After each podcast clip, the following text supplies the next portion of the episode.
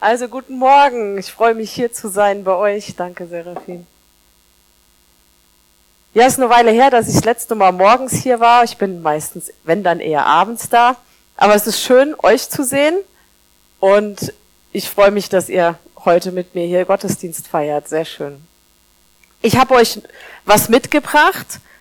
Genau, das ist mein Thema heute. Ihr seid das Salz. Ich glaube, wenn ich jetzt fragen würde, wer hat eine Idee, worum es geht, würden sich sehr viele melden, weil da hat man ja schon mal was von gehört, gibt's ja ganz bekannte Bibelverse. Ich werde auch ganz bekannte Bibelverse euch sagen, glaube ich, aber ich hoffe, ich habe auch das eine oder andere Neue für euch. Ähm, weil so dass der Hauptvers, auf den ich so gegen Ende eingehe, der mich eigentlich auf die Predigt gebracht hat, der war mir jetzt zum Beispiel ziemlich neu. Ja, und ich bin gespannt, ob da für euch was dabei ist. Und ich steige ein mit einer Geschichte. Und zwar stellen wir uns jetzt einfach mal vor, wir sind in einem Salzstreuer. Wir befinden uns in einem Salzstreuer, ja? Und ich lese euch mal eine kleine Geschichte vor über die Salzkörner in diesem Salzstreuer. Die unterhalten sich und es beginnt mit, falls jemand meine Meinung wissen will, halte ich die ganze Aktion immer noch für sinnlos. Tja, wenn wir mehr Salzkörner wären. Aber so, in dem riesigen Suppentopf fallen wir doch gar nicht auf. Meiner Meinung nach kann das nicht unsere Lebensaufgabe und Berufung sein. Nun mal sachte, korrigierte ein Salzkörn. Natürlich, im Vergleich zum Fleisch und Gemüse in der Suppe sind wir Salzkörner ziemlich winzig. Aber in uns steckt doch genug Kraft und Potenzial, um der ganzen Suppe die richtige Würze zu geben. Muss ich bei dieser Aktion denn auch mitmachen? fragte zaghaft ein schüchternes Salzkorn in der Ecke. Ich trau mich nicht. Ich würde viel lieber hier im sicheren Salzstreuer bleiben. Auf mich kann es doch nicht ankommen, oder? Pappalapapp, widerspricht das älteste Salzkorn. Dein Auftrag besteht doch nicht darin, hier im Salzstreuer zu hocken und mit den anderen Salzkörnern hochgeistige Gespräche zu führen und uns zuzuschauen. Du sollst salzen, das ist dein Auftrag. Nur nicht so hitzig, rief da jemand von hinten. Würde es nicht vielleicht auch ausreichen, einen von uns sozusagen, einen Abgeordneten in die Suppe zu schicken? Jemanden, der sich dazu berufen fühlt. Jetzt ging die Diskussion erst richtig los. Es schwirrten Ideen und Vorschläge hin und her. Warum kommt die Suppe denn nicht hier in den Salzstreuer? Ja klar, eine super Idee, denn jeder ist uns als Gast herzlich willkommen. Die mögen sowieso alle lieber Pfeffer als Salz. Suppe ist so wahnsinnig nass. Unsere Versammlungszeiten stehen doch im Monatsprogramm. Ich bin immer noch dafür, jemanden zu schicken, der das Würzen beherrscht und studiert hat. Also wir als Laien. Ruhe, brüllte schließlich eines der Salzkörner aufgebracht. Hört mir mal zu, so kommen wir doch nicht weiter. Ein einziges Salzkorn wollt ihr schicken, wo, um etwas zu bewirken, wo doch die Kraft von uns allen gefordert ist? Und wenn ihr noch länger warten wollt, dass die Suppe von selbst in unseren Salzstreuer fließt, dann wartet ihr bis zum jüngsten Tag. Erinnert ihr euch noch an unseren eigentlichen Auftrag? Wir sollen salzen und nicht diskutieren. Habt ihr das vergessen? Wozu sind wir denn sonst da? In diesem Moment spürten die Salzkörner, wie der Salzstreuer emporgehoben und umgedreht wurde. Und alle, die es verstanden hatten, ließen sich fallen. Es wurde eine gute Suppe. Das war der Einstieg. Vielleicht hat sich der eine oder andere von euch irgendwo wiedergefunden, ertappt gefühlt vielleicht. Ja, das hoffe ich zumindest. Wir kommen mal zu einem der wohl bekanntesten Salzverse in der Bibel, ja? Ihr seid das Salz der Erde. Wenn nun das Salz nicht mehr salzt, womit soll man salzen? Es ist zu nichts mehr Nütze, als dass man es wegschüttet und lässt es von den Leuten zertreten. Wer hat diese, diese Sätze gesprochen? Jesus, genau. Jesus hat das gesprochen. Und jetzt gucken wir uns das genauer an, was meint er eigentlich damit? Ich bin ja von Beruf Lehrerin und ich forsche immer gerne nach und da habe ich auch erstmal gedacht, ich guck mal, was ist eigentlich Salz? Ja? Ich habe euch auch ein bisschen was mitgebracht. Also was ist eigentlich Salz? Salz ist eine chemische Verbindung, zunächst mal so ganz biologisch gesprochen. Ähm, und zwar aus Natrium, das ist ein, also aus Natrium und Chlor, Natriumchlorid. Und der menschliche Körper besteht aus 0,9% Salz. Das sind ungefähr 200 Gramm. Ja, klingt ein bisschen wenig, aber interessanterweise, wenn wir kein Salz in unserem Körper hätten, hätten wir ein großes Problem.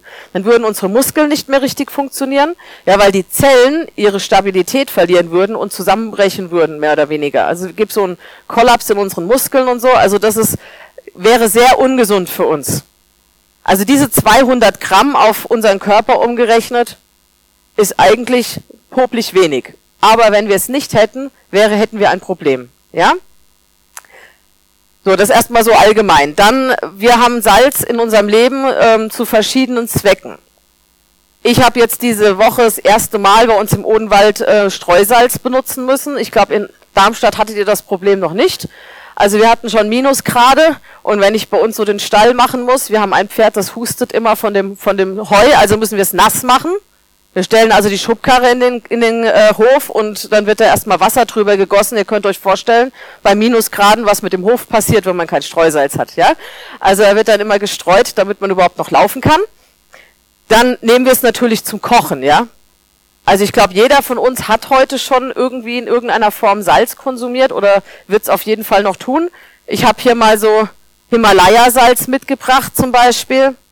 Dann haben wir hier Seesalz, und gestern auf dem Weihnachtsmarkt von der Schule habe ich ganz viele verschiedene Salze äh, von der Klasse geschenkt bekommen. Kräutersalz, Himbeersalz. Habe ich noch nicht probiert, aber klingt interessant. Dann haben wir Rosmarinsalz und Tomatensalz. Also Salz finden wir in allen möglichen Varianten, ja. Und teilweise ziemlich teuer im Regal im Supermarkt, ja. Also wir brauchen es zum Essen. Für unsere Nahrung komme ich nochmal später drauf.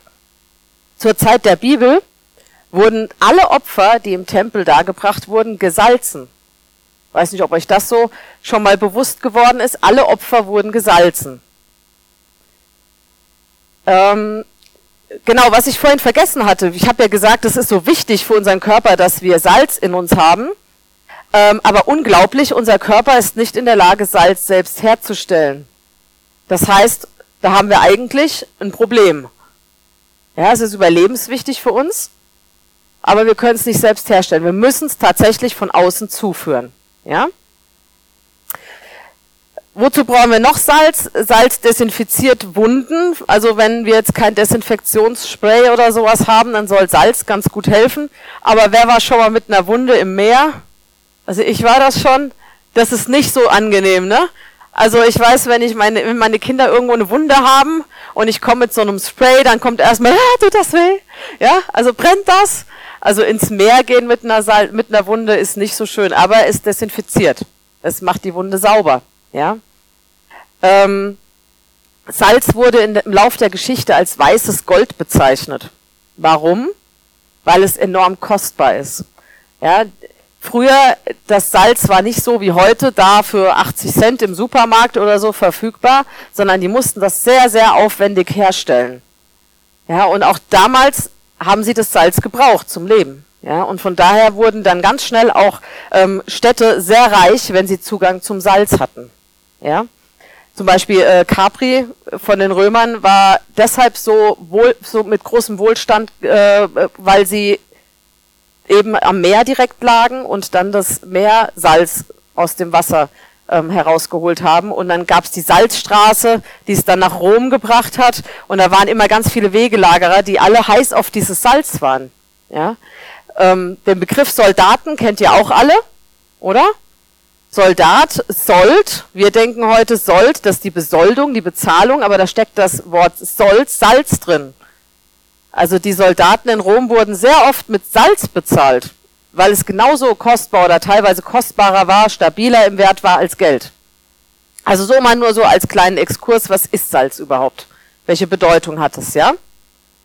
Jetzt sagt ja Jesus hier, ihr seid das Salz der Erde, wenn aber das Salz nicht mehr salzt, womit soll man salzen? Das ist für uns heute ein bisschen komisch. Kann dieses Salz hier irgendwie seine Würze verlieren? Wenn ich das jetzt das noch zu, wenn ich es ein Jahr stehen lasse, ist es dann ohne Salz? Nein. Also für uns heute könnte man sagen, es ergibt ja gar keinen Sinn. Ja, aber zur Zeit Jesu war eine andere Erlebenswelt. Es gab zwei Möglichkeiten, sein Essen zu salzen. Ja, die eine war sehr, sehr teuer und aufwendig. Das heißt, man hat sich wirklich so Salz gekauft, ja, das aufwendig ähm, hergestellt wurde aus, aus dem Meer, ähm, durch, durch Trocknen vom Meerwasser und sowas dann gewonnen wurde, war fast unerschwinglich, würde ich sagen, für viele. Und ähm, wenn da ein bisschen eine Verunreinigung drin war, und das geht ganz schnell, dann war auch da das Salz weniger würzig. Ja, also dann hat das ganz schnell Geschmack verloren. Aber die übliche Form so von vom normalen Volk war eher, dass sie Steine genommen haben, ähm, aus, also aus so einem Salzwerk zum Beispiel und dieser Stein, heute die Salzsteine, die wir aus den Bergwerken nehmen, die sind ja alle ähm, bearbeitet, da ist dann wirklich das pure Salz. Das war damals aber nicht so. Das waren also Steine, die salzig geschmeckt haben. Und die hat man in eine Suppe gelegt, gekocht und dann in die nächste Suppe und in die nächste Suppe.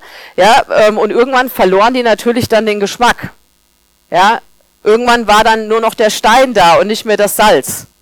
Und äh, somit war dann dieses Salz salzlos. Könnt ihr euch das vorstellen? Ja, und dann hat man was mit diesem Stein gemacht. Man hat ihn weggeworfen. Ja? Genau. Jetzt sagt Jesus hier, mh, mm, ihr seid das Salz der Erde. Hier steht kein, du sollst das Salz der Erde sein. Weiß nicht, ob euch das schon mal so aufgefallen ist. Ja, also hier steht kein, du sollst das Salz der Erde sein, also sei bitte salzig, sondern da steht, du bist das Salz der Erde. Ganz wichtig, in dem Moment, wo wir Jesus nachfolgen, wo wir ihm hinterhergehen, seine Jünger sind, ja, sind wir Salz, Salz für diese Erde. Was be bedeutet das denn? Das heißt, wenn, wenn wir Jünger Jesu, wir Christen, ähm, nicht wären, dann wäre diese Erde fade und geschmacklos. Wir geben dieser, dieser Welt, der Menschheit, den Geschmack.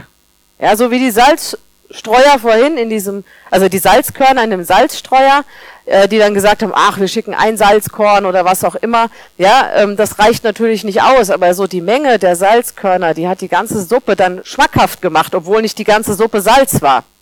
Ja? Ich glaube, ihr habt alle schon mal gekocht, ihr wisst, was ich meine. Dann ist natürlich auch so, hast du schon mal so eine ganze Tüte Chips gegessen oder eine halbe Tüte Chips oder Salzbrezeln? Was passiert, wenn du das gegessen hast? Ja, man hat danach ziemlich viel Durst. Ja?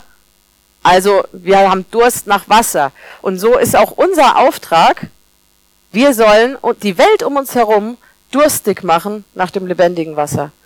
Also wenn sie mit uns in Kontakt geraten, mit unserem Leben, mit Jesus, der in uns ist und in uns lebt, dann sollten sie automatisch Durst nach dem kriegen, was wir haben. Ja? Wir haben auch vorhin gehört, dass das Salz eigentlich auch konserviert. Ja? Und wenn wir das jetzt auch mal übertragen auf dieses Bild der Welt, in der wir sind, die wir salzen mit, mit Jesus in uns, dann heißt es auch, dass wir diesen, den Verfall der Welt ein Stück weit ausbremsen. Ja, dass wir das ein Stück weit aufhalten können, ein Stück weit das, was wir haben, verbreiten und dadurch dieser Verfall nicht so schnell geht. Ja, weil natürlich wird auch irgendwann der beste Schinken, auch egal wie er gesalzen ist, irgendwann kaputt gehen, ja. Aber er, er hält länger und so ist auch wir. Wir, durch das, dass wir das Evangelium ausbreiten, halten wir das auf. Versteht ihr, was ich meine? Okay. Wir gucken uns noch eine andere ähm, Stelle an, wo Jesus auch über das Gleiche spricht, aber in Markus. Da steht, das Salz ist gut, wenn aber das Salz nicht mehr salzt, womit werdet ihr es würzen? Habt Salz bei euch und habt Frieden untereinander. Nochmal, also die gleiche Stelle, ein bisschen mit anderen Worten wiedergegeben. Und hier dieses habt Salz bei euch. Was heißt das eigentlich? Könnt ihr euch vorstellen, wie euer natürliches Leben wäre ohne Salz? Angenommen, es gäbe heute kein Salz mehr. Grauenhaft, höre ich hier, ja. Wir hören uns das mal an von einer Frau, ähm, die Ernährungswissenschaftlerin ist und immer solche Selbsttests macht und die hat einen Blog im Internet geschrieben und die hat versucht, eine Woche ohne Salz zu leben. Sie hat gesagt, sie hat schon vorher eine Woche ohne Süßigkeiten, eine Woche ohne Alkohol und so. Sie hat schon mehrere Versuche gemacht und darüber geschrieben, wie es ihr gegangen ist. Und jetzt sagt sie, sie hat mal mit Salz probiert. Ja, ich lese euch das einfach mal vor, diesen Auszug aus dem Blog. Ich koche gern, vom Essen ganz zu schweigen. In meiner Testwoche ohne Salz ist mir aber nach und nach der Appetit vergangen. Schon der Einkauf war schwierig. Die meisten Produkte enthalten die weißen Kristalle, daher musste ich sie links liegen lassen. Mein Dörrautomat sollte helfen. Getrocknete Tomaten und Selleriepulver sollen ja den Geschmack von Salz teilweise ersetzen. Teilweise. Ja, das stimmt aber eben nicht ganz und gar. Was mir fehlte, war der letzte Kick. Dieses befriedigende Gefühl nach einer guten Mahlzeit, es stellte sich einfach nicht ein. Ein fader Geschmack machte sich stattdessen auf der Zunge breit. Am ersten Tag habe ich noch darüber Witze gemacht, wie lustig es sei, wenn man nach dem Essen das Gefühl hat, man habe eine Tafel abgeleckt. Am zweiten Tag wurde mir dann schon schnell klar, dass meine gesamte Stimmung in den Keller ging. Übellaunig bereitete ich mir das Essen zu, und denken Sie nicht, ich hätte es nicht versucht. Edler Lachs mit pikanter Soße, asiatische Gemüsepfanne, selbstgemachter Kräuterquark zu Kartoffeln. Ich habe in der Küche wirklich Gas gegeben. Aber die feinsten Speisen waren ohne Salz nur ein Schatten ihrer selbst. Zunächst suchte ich Ersatzbefriedigung in Süßem aber ich merkte schnell, dass ich mir hier etwas vormachte. Süße ist kein Ersatz für salzig. Ich verabredete mich nicht mehr, schon gar nicht zum Essen, weil es im Restaurant fast unmöglich ist, salzfrei zu essen. Ich ging weit vor meiner üblichen Zeit ins Bett, damit die Tage schneller vorbei waren. Eine Woche ohne Salz Sie schreibt später noch in ihrer, ähm, in ihrer, in ihrem Blog, dass sie re regelrecht depressiv geworden ist, weil, obwohl sie wusste, es ist begrenzt. Sie wusste, nach sieben Tagen kann ich wieder essen, was ich will. Und man könnte ja meinen, als erwachsener Mensch, dass man so denkt, ah ja, das, das schaffe ich, das geht, geht ja vorbei. Aber sie sagt, es war so einschneidend ohne Salz, dass sie gar keine Lust mehr hatte, aufzustehen, rauszugehen oder irgendwas zu machen. Und jetzt übertragen wir das mal wieder auf, auf unser geistliches Leben. Wenn wir kein Salz als Christen in unserem Leben haben, dann sind wir fade, geschmacklos, bis hin zu unerträglich, ja? Unser Leben soll genießbar sein, für andere attraktiv, so dass auch die anderen sagen, boah, das will ich auch haben, ja? Stellt euch vor, alle anderen um euch herum, die ohne Jesus sind, die leben praktisch dieses salzlose Leben. Ja, die wissen aber noch nicht, was ihnen fehlt. Sie merken wahrscheinlich, dass ihnen etwas fehlt, aber was wissen sie nicht. Ja, und jetzt treffen sie dich und du hast Salz. Wenn sie nur einmal schmecken, was du hast, wollen sie es immer haben, oder? Und genau darum geht's, dass wir so leben, dass, dass sie das einmal kosten und sagen, egal was es kostet, das will ich auch. Und das will ich jeden Tag in meinem Leben. Ja, weil so wird es ihnen gehen, wenn es jetzt um Essen gehen würde. Ja, und wie viel mehr haben wir?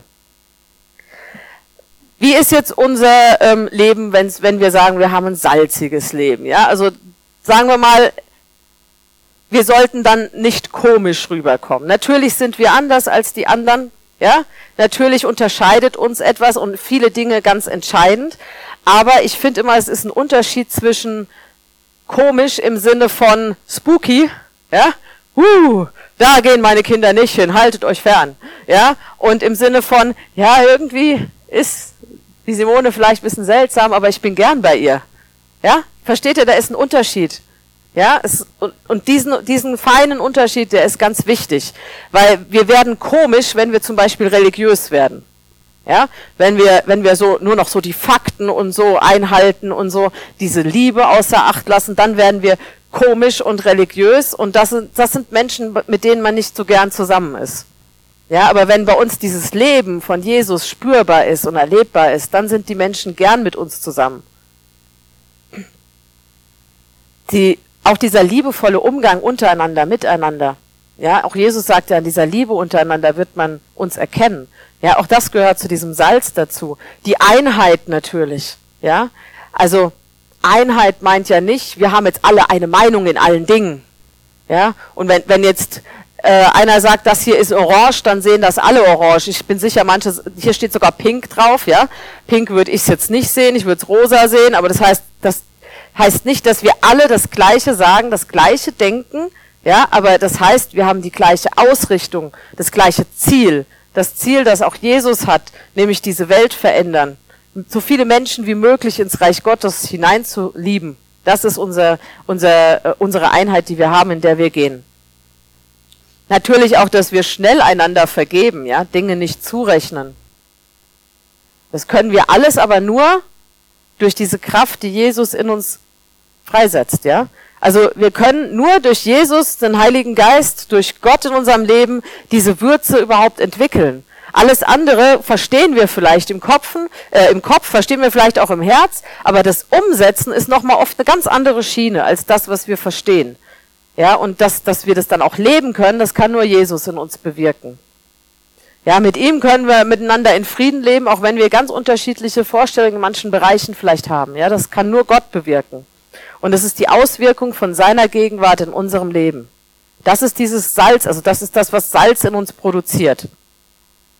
Jetzt kommen wir zu dem Vers, den ich am Anfang gesagt habe, der mich eigentlich zu dieser Predigt bewegt hat. Er ist ein bisschen länger. Wir gucken uns den erstmal am Stück an. Der steht in Kolosser 4. Seid beharrlich im Gebet und wacht in ihm mit Danksagung. Das sagt übrigens Paulus, schreibt das aus dem Gefängnis heraus in Rom. Ja? Betet zugleich auch für uns, auf dass Gott uns eine Tür für das Wort auftue und wir vom Geheimnis Christi reden können, um dessen Willen ich auch in Fesseln bin, auf dass ich es so offenbar mache, wie ich es soll. Verhaltet euch weise gegenüber denen, die draußen sind, und kauft die Zeit aus. Eure Rede sei alle Zeit wohlklingend und mit Salz gewürzt, dass ihr wisst, wie ihr einem jeden antworten sollt. So, hier haben wir jetzt wieder das Salz. Ja, also Paulus schreibt ähm, aus dem Gefängnis heraus und er sagt, betet dafür, dass wir Gelegenheit haben, das Evangelium zu bringen. Ist natürlich nicht so einfach, wenn man im Gefängnis sitzt. Ja, dann kann man ja nicht einfach irgendwo hingehen und predigen. Deswegen sagt er, betet, dass wir trotzdem Gelegenheit haben, dass Gott praktisch Menschen zu uns schickt. Und wenn es dann soweit ist, dass es Gespräche gibt, dann wollen wir, dass unsere Rede mit Salz gewürzt ist. Er sagt hier auch, die Zeit auskaufen. Das war, ist für mich schon immer ein sehr wichtiger ähm, Begriff. Gerade in unserer heutigen Zeit, wo wir so in Terminstress sind und im Zeitdruck, wie glaube ich nie zuvor in, in der Weltgeschichte.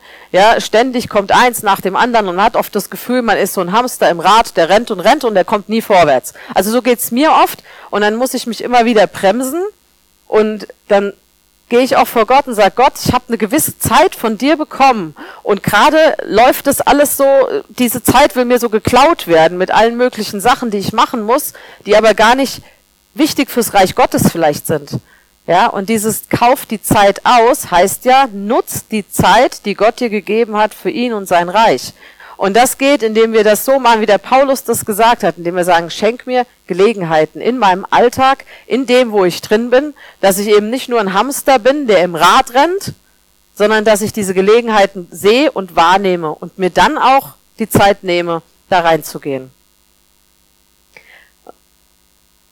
Dann sagt er natürlich, dass wir uns weise verhalten. Das ist so das, was ich vorhin schon gesagt habe, ne, dass wir nicht Dinge zurechnen, dass wir schnell vergeben, dass wir ja um diese Einheit immer wieder Gott bitten, dass wir einen liebevollen Umgang miteinander haben. Das kennt ihr ja alles. Ja, ist auch das, was wir alles wissen und wo wir immer wieder Gott bitten, dass er uns hilft, es auch umzusetzen.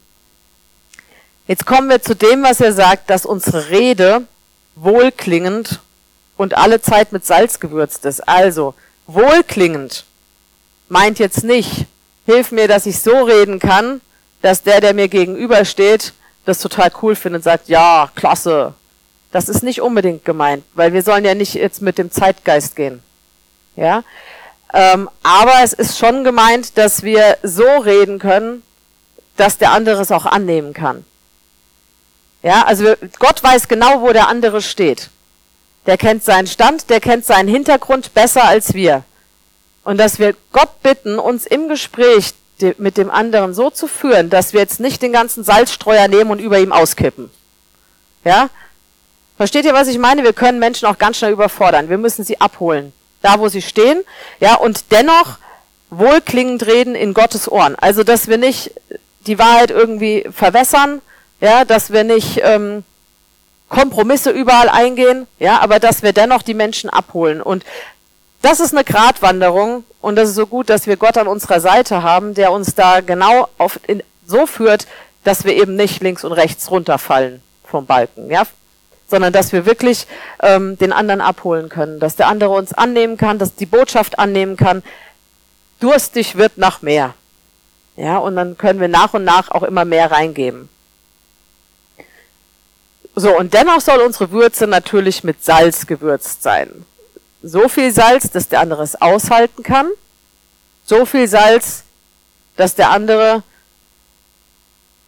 Durst kriegt. Ja, also genau diese, diese Mischung. Und das kann nur Gott in deinem Leben machen. Ja, wenn ich in ein Gespräch reingehe und lass Gott außen vor, dann kann ich es noch so gut meinen. Dann kommt die Botschaft aber vielleicht doch ganz anders an. Weil solche Gespräche, die gehen nur mit Gott. Nur in enger Beziehung und Gemeinschaft mit ihm. Ich glaube, da sind wir uns ja auch alle einig. Und das ist ja auch das, was wir wollen. Wir wollen den anderen ja erreichen, wir wollen den anderen gewinnen.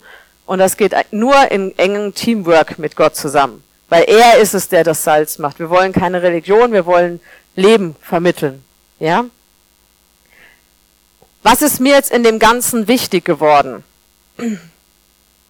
Was ist mir wichtig geworden? Unser menschlicher Körper braucht Salz. Wir können es aber nicht herstellen. Das ist ein Dilemma. Und genauso ist es auch mit uns in unserem christlichen Leben. Unser christliches Leben braucht Salz, aber du aus eigener Kraft kannst es nicht herstellen. Ja? Dennoch brauchst du es, weil ansonsten ist dein, dein geistliches Leben tot. Ja, bringt nichts hervor. Also gibt es eine gewisse Arbeit, die wir tun müssen oder sollen. Ja, also wenn, wenn wir Salz im Natürlichen gewinnen wollen, dann ist Arbeit notwendig. Im Salzbergwerk muss gearbeitet werden. Meersalzgewinnung ist sehr anstrengend. Ich habe das mal mit einer Klasse so angeguckt, wie die einzelnen Stationen. Das ist, also bis sowas hier da drin ist, ist viel, viele Arbeitsschritte sind da nötig. Ja, also Salz herstellen kostet Mühe, macht Arbeit. Und so ist es auch in unserem geistlichen Leben. Wenn ich nicht die Zeit investiere, um mit Gott alleine zu sein, um in der Bibel zu lesen, um mir anzuschauen, was er mir zu sagen hat, um Lobpreis zu machen, ja, ihn anzubeten. Wenn ich mir diese Zeit nicht nehme, das nicht investiere, kommt auch kein Salz raus. Ja, weil Gott ist kein Getränkeautomat, Salzautomat, wo ich mal einen Knopf drücke und Salz mitnehme und dann gehe ich weiter. Sondern, ja, das ist eine Beziehung. Jeder, der in irgendeiner Beziehung schon mal war und ist, und ich hoffe, wir haben das alle, ja, egal ob das jetzt zwischen, also eine, eine, eine ähm, Beziehung zwischen Mann und Frau oder auch zu, zu, zu einem Kind, zu einer Freundschaft, egal welche Beziehung, die braucht immer Beziehungsarbeit. Sonst geht's irgendwann verloren.